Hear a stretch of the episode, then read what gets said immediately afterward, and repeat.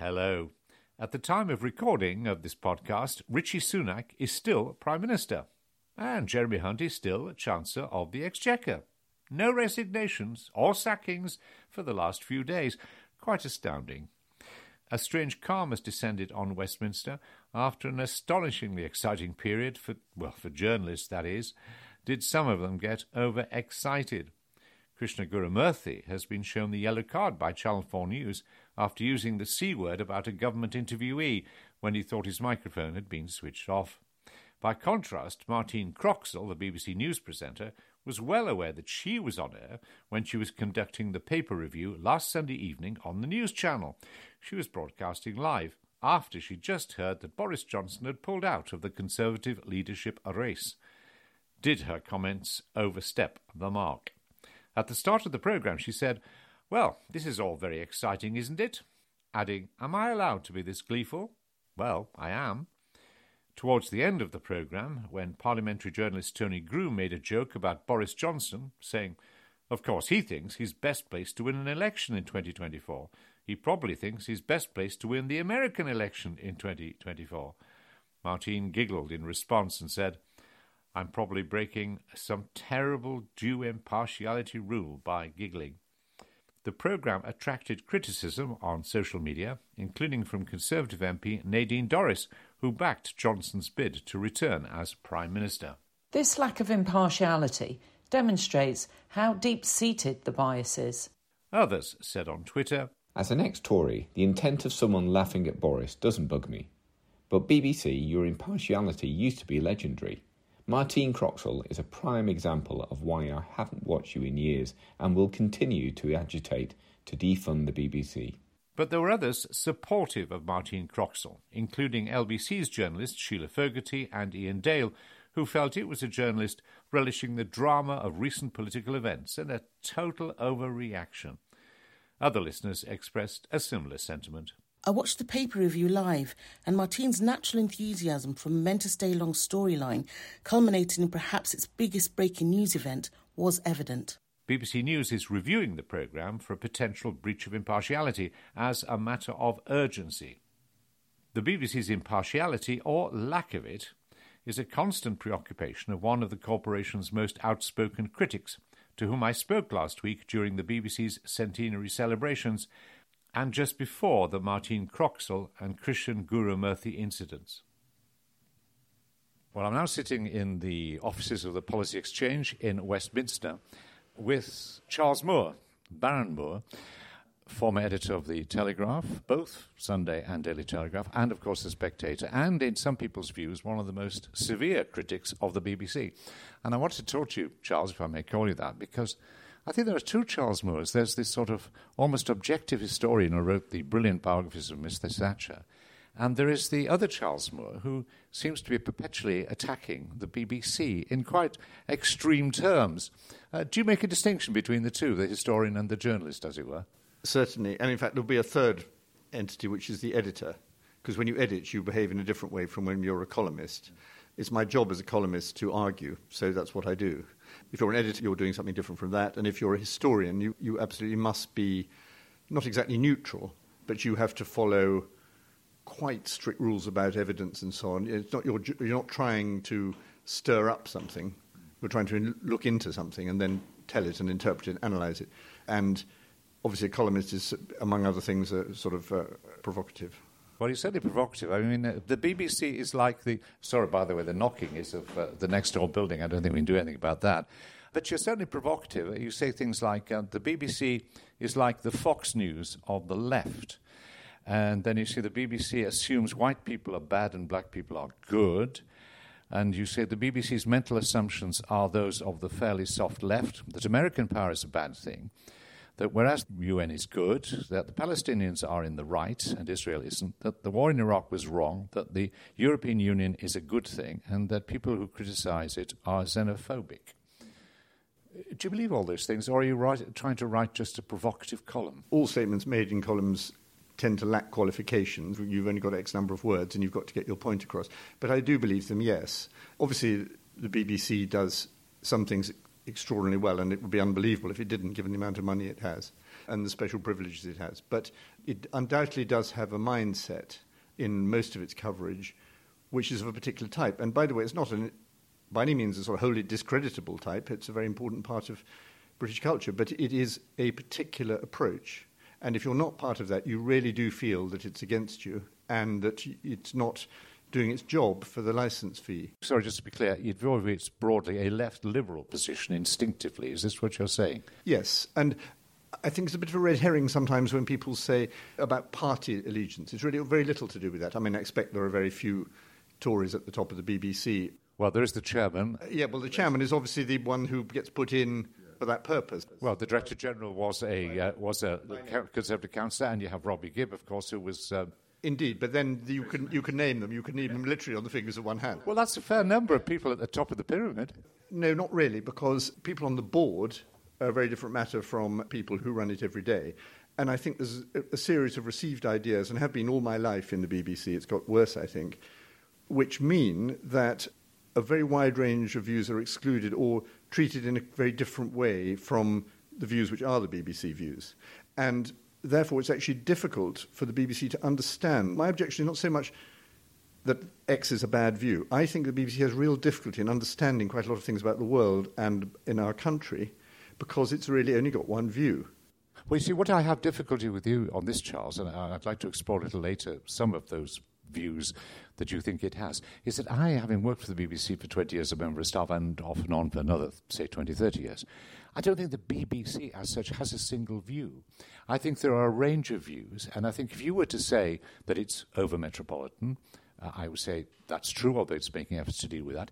If I say that it's largely populated by younger people who tend to be left liberal, I would agree with that.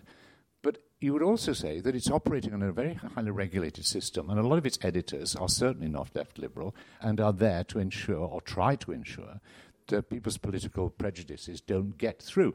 So they may not do that very well, but the idea there is a single BBC view, I find rather strange. I think it's obviously quite a loose way of putting it, but I do think it's basically true. I think you can predict the BBC reaction in the way it covers a piece of news and to some extent in the dramas it puts on and that sort of thing and the way it makes documentaries, which will be roughly 90% of the time identifiable with that general view. So, for example, it's often to do with what question do you ask and, which, and what question do you not ask, I think, in news coverage and documentary coverage. So, for example, every day on something like the Today programme, PM, World at One, certain things will be brought up, and the assumption about government policy is that it's always a bad thing if the government is spending less money on something or is not spending enough money on something. Now, that's a perfectly reasonable argument to make, but there is a whole other side of the argument, which is about how much tax people are paying, which almost never gets treated as an outrage. So, so you get. I acknowledge that about the 1970s, when I look back at my own career in the BBC, I actually, actually see very much what you said the assumption that as a journalist you identified a problem, government solved it usually by spending. I think that that was, but then I was a much younger person then, and there were very tough editors above me. I'm not sure you can make that case after the 80s, 90s, or whatever, can you? That that's an instinctive approach? I think very, very much. Because one of the things that is very apparent, is a great problem in modern life generally, not just the BBC, is the power of pressure groups to decide what can get into coverage. And so, for example, on all green issues, the coverage is enormously driven by what the green pressure groups say. Their attitudes are treated um, reverentially and uncritically to a large extent and the skeptics are treated almost as lunatics. And indeed, there was a period when it was announced by the BBC that Nigel Lawson, who wrote an excellent book uh, questioning uh, green climate change ideas, it was announced that he, after all, pretty distinguished man, uh, whatever you think of him, couldn't go on to be treated like as an equal with a with a green no, spokesman who, who sure that there's a different situation here. Nigel Lawson would be a, an ideal person to talk about the political and perhaps about the business consequences of climate change, but he was not and is not a climate change scientist. And if the vast, vast majority of scientists in the field say something, it's rather strange to put up against them someone who is not a scientist. That the BBC would say there needs to be due impartiality here. No, I don't agree with that because the scientists have no restraint about making what are essentially policy and political positions about which they derive from their science. If it's a purely scientific argument, of course you'd be right. If it's a scientific argument, you can't put a scientist up against a non scientist. But it's not. What's going on in Greece is highly political and it derives from political views, which are usually on the left and are quite often anti Western, anti growth, anti industrial. And this is not, uh, this is not, this is not, in, this is not investigated by the BBC. I have to stop you a moment because I've heard people refer to BBC as being part of an anti growth conspiracy. Certainly not a conspiracy, but yes. it's a well, way of that, looking. That, that, phrase is used, and conspiracy implies something conscious. Let me make it absolutely clear. I do not believe in conspiracy in this stuff. I believe in, in groupthink, which is different. You think there's a sort of default setting? Which, yes. So people aren't aware they're biased? Yes. And it's very, very marked with the particular coverage. I mean, uh, Roger Harrabin, who until recently was the environment analyst, so called, of the BBC, was almost directly propaganda the whole time for green ideas and never gave serious consideration to criticisms of them. And also, I think, used news stories, and I think this happens with Justin Rowlatt as well and others. Really, all they are is the mouthpiece for a particular. They say, scientists say, experts say, experts warn, climate meteorologists warn, blah, blah, blah.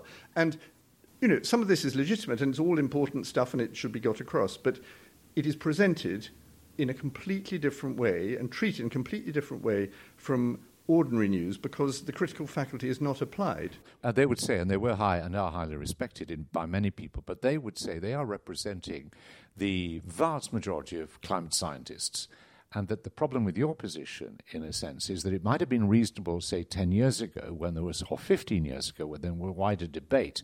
But I suspect they would say that largely that debate has now been decided by scientists. Yes, but they would be wrong because, first of all, I think, though absolutely I'm no scientist, there clearly is a lot of things in here which are quite imponderable. But the particular thing that concerns me is about policy. And policy is always, to some extent, political. And what's going on with net zero is the attempt to impose an artificial timetable on a thing which is actually extremely amorphous. It's not the case. It, can, it can't be proved that if X isn't done by 2050, you know, the world will come to an end or anything like it. So the choice of the date and the, and the choice of the program and the legislation by which it's enforced is political and to some extent arbitrary. And it's not objective it's a particular desire to do this in a particular way. Now, this might. Uh, can I just check? Are you suggesting that, if you like, BBC journalists are not sufficiently sceptical, yes. which is one thing, or are you argue that, in effect, they've signed up to a particular policy position? I think the first is certainly true, and the second is sometimes true. Now, if this is true, if your analysis of, of the BBC in terms of climate change and in other areas is correct, how do you change that? I mean, it was said that uh, some people in government wished you to be chairman of the BBC. You decided, for personal reasons, not to put yourself forward. But if you were analysing what needed to be done, what would you have suggested had you been chairman? Well, I think, and, and Tim Tim Davie, the BBC Director General. Yes, I wouldn't want to talk about what I would have done because I hadn't any idea whether I would even have been chairman if I had applied. So I, I don't want to get into that territory. But what areas would he say? Tim Davie has, is the, the current Director General, has quite rightly emphasised the importance of impartiality, which is absolutely core to the whole Uh, to all the rights and privileges which the BBC possesses. Due impartiality. I mean, I think we have to make the distinction between. If you said to me, there's two people here. One says it's dark, and the other says light. I look outside, it's light. I say it's light. I don't have to be impartial between that. It's due impartiality. Yes, of course, yeah. Yes, but I think that's been gra- gravely, gravely neglected. And, and do you see any signs that Tim Davie's actions are having an effect from your point of view? Yes, some. But what sort of amuses me really is that all he can really do, at so far at least, is put a certain brake on things. You can still feel the immense pressure of the BBC journalists wanting to say a particular thing and not quite being able to say it because they know they've got that rule there. So, for example, the antipathy to Boris Johnson when he was Prime Minister coming through the BBC was absolutely overwhelming, and indeed all the way f- going back to the referendum campaign. It's quite interesting t- on your point here because the BBC during the referendum campaign, I think, behaved pretty well. because what they had to do then was there were very strict rules, very strict, you know, as there are for elections, about exactly how much time you. And they followed that. But as soon as the result happened, whoom, the hatred of Brexit and the the bias about who they got on what programme, you know, the number of people who were on any questions who were anti-Brexit compared with pro, the attempt to stop Brexit by all sorts of devices, the support for people like. Are you suggesting the BBC tried to stop Brexit? Well, of course, it doesn't do it as a. And what is this BBC? The thing is, uh, Charles, having word for it, I, it's not a single entity. It's a range of people have different views, and they all subscribe to or say they subscribe to doctor's impartiality. So when you say the BBC view, I, there isn't one. Well, we've been over this ground already in this conversation, and I, and I disagree. There isn't an order going through the BBC that says this is the line you've got to take. There's a way of thinking about life. And you know, whenever I write about this, I get enormous response from people, mainly who don't live in London, who agree because they feel I'm uh, basically rural in my life. And for example, people who live in the countryside feel the BBC just doesn't understand how they live. But it's also, it involves political views too. It does, but also involves the fact that you know everything's centred on London. Most people who work for the organisation is still in news and current affairs are in London. They live in the suburbs. I agree with you that they have a lack of understanding, but I think it's not just the BBC or of country life and so on. But I, my criticism of the BBC's coverage of, of Brexit would be that it didn't take a range of difficult subjects and explore them. For example, the word sovereignty, what it meant, and uh, stuff like that.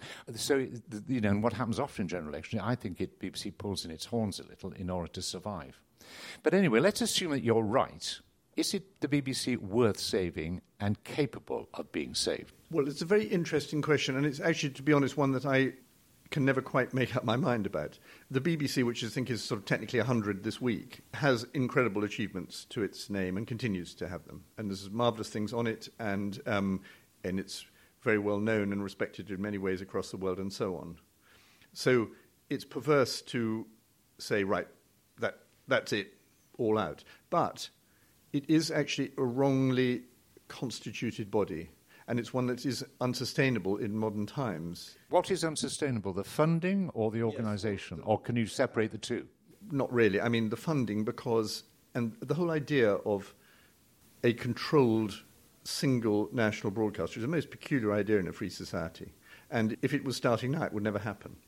Because it's in the essence of a free society that it has multiple competing media. Now, we do have that now, but the BBC has a unique privileged position which works against that. And therefore, it's a great sort of upas tree under which others die. You see, Charles, some people would say, actually, if we started from scratch, we wouldn't have a House of Lords, which you're now a member of, would we? Sure, you're right. Well, yes, but is, we've got them, and the question is whether they can be adapt to serve our society. And you obviously think the House of Lords can, or you wouldn't have accepted becoming a peer. Do you think the BBC can adapt? I think it would have a chance of doing so if it really, really did uphold its impartiality, which, as I say, Tim Davie is trying to do, but I think from a fairly weak position. But I do think the technology is against it. I think it's very hard to see how this is going to be sustained. I mean, I don't know anybody under the age of 30, maybe uh, under the age of 40, who pays a BBC television license. By the way, do you, do you pay it? Yes, I do, yes, yeah. Because you said you wouldn't pay it and were prepared to go to prison, but you've revised your view. I refuse to pay my television license because of Jonathan Ross and Russell Brand insulting poor Andrew Sachs on their programme. And I said I would not pay the license until they sacked them. And I didn't, and I was fined in the magistrates' court uh, for this, and then they did sack them. Uh, so, and to my great annoyance, I had to pay BBC costs of about £500 as well as the fine of 250 or something. Um, so I appeared in Hastings Magistrates Court. But on the question of the licence fee, are you, but you're opposed to that in principle? Yes, I am. So any future of the BBC that you might consider, and I hope we'll have time to talk a little bit about it, would be predicated on the licence fee being phased out? Yes, but you made a valid point earlier about how you know, you've got something you need to be. So rather than saying, right, no licence fee, that's the end, you would need to work towards different ways of doing it. And it may be that you can't do that because of my point about plurality.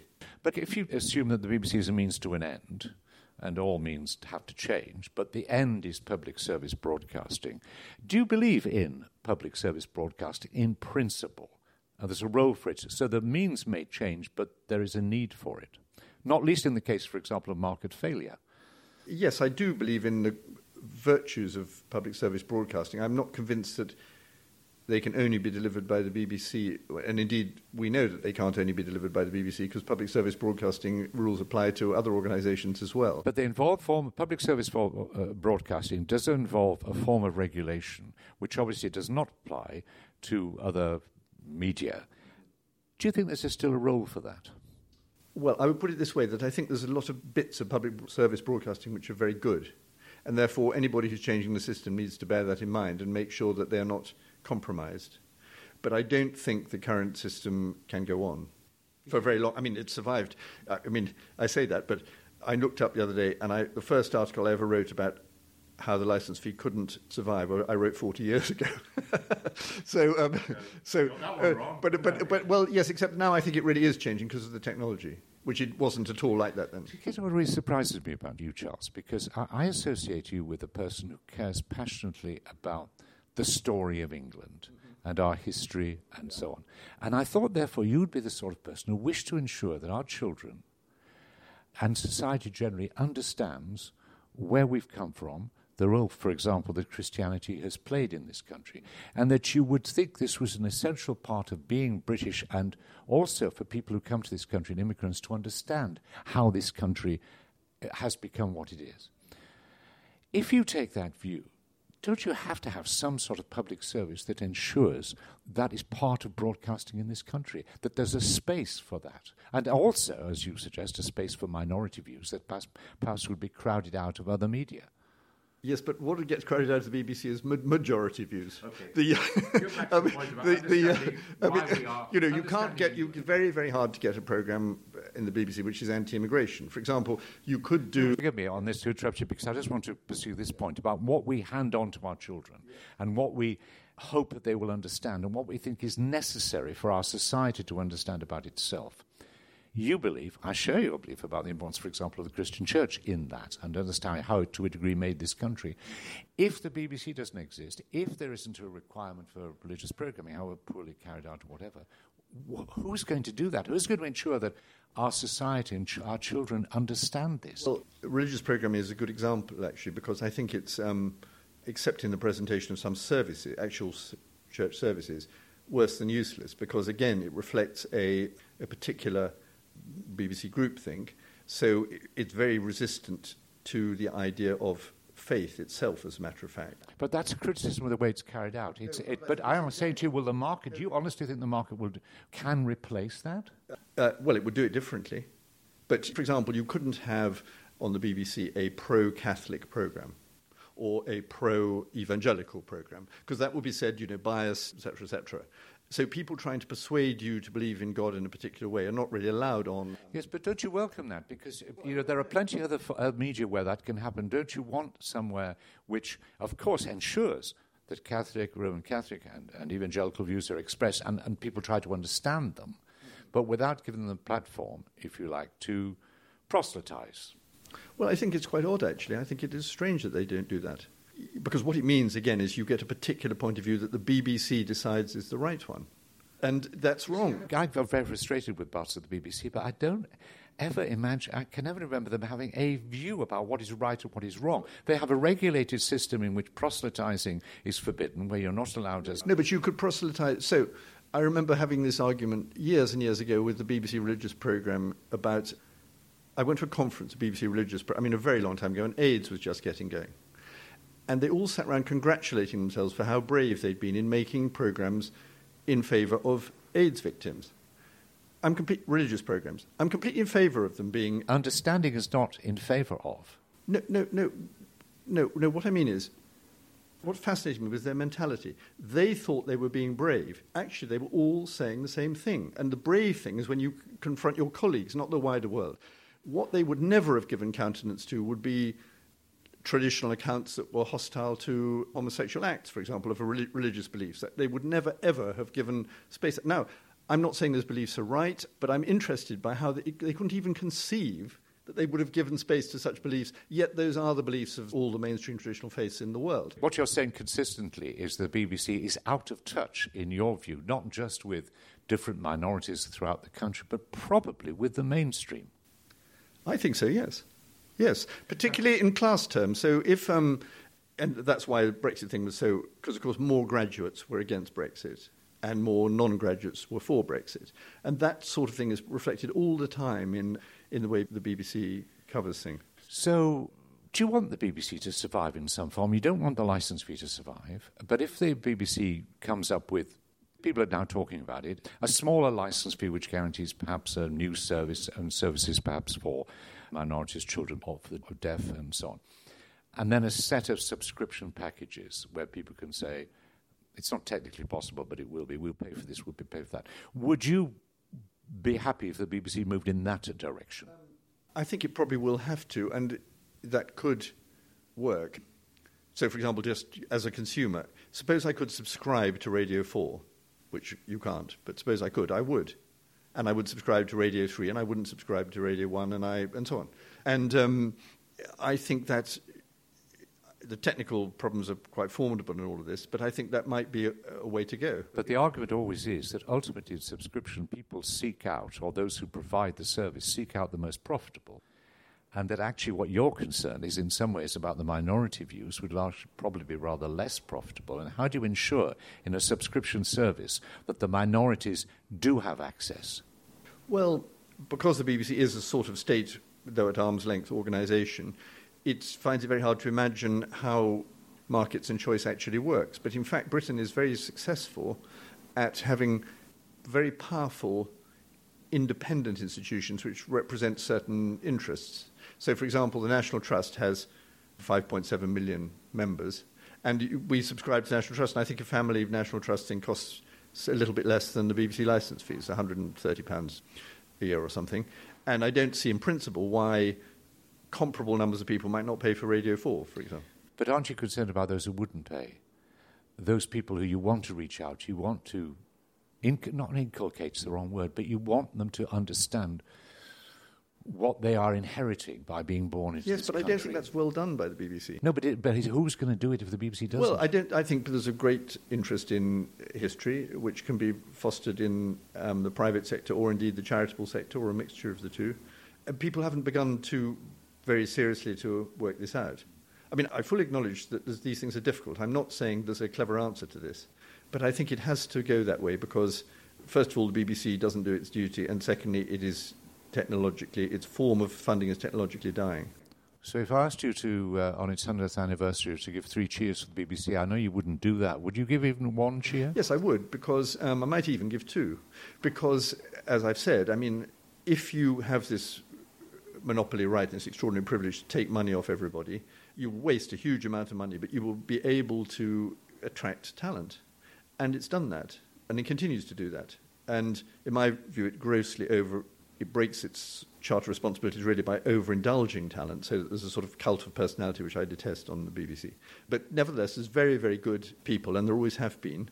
And, you know, if I think of my own childhood, particularly in relation to comedy, you know, where would I have been without Dad's army, or, what, or whatever it might have been. Or... But that's the past. So for the future, you've two cheers. Well, I think it sounds more like one and a half, to be honest.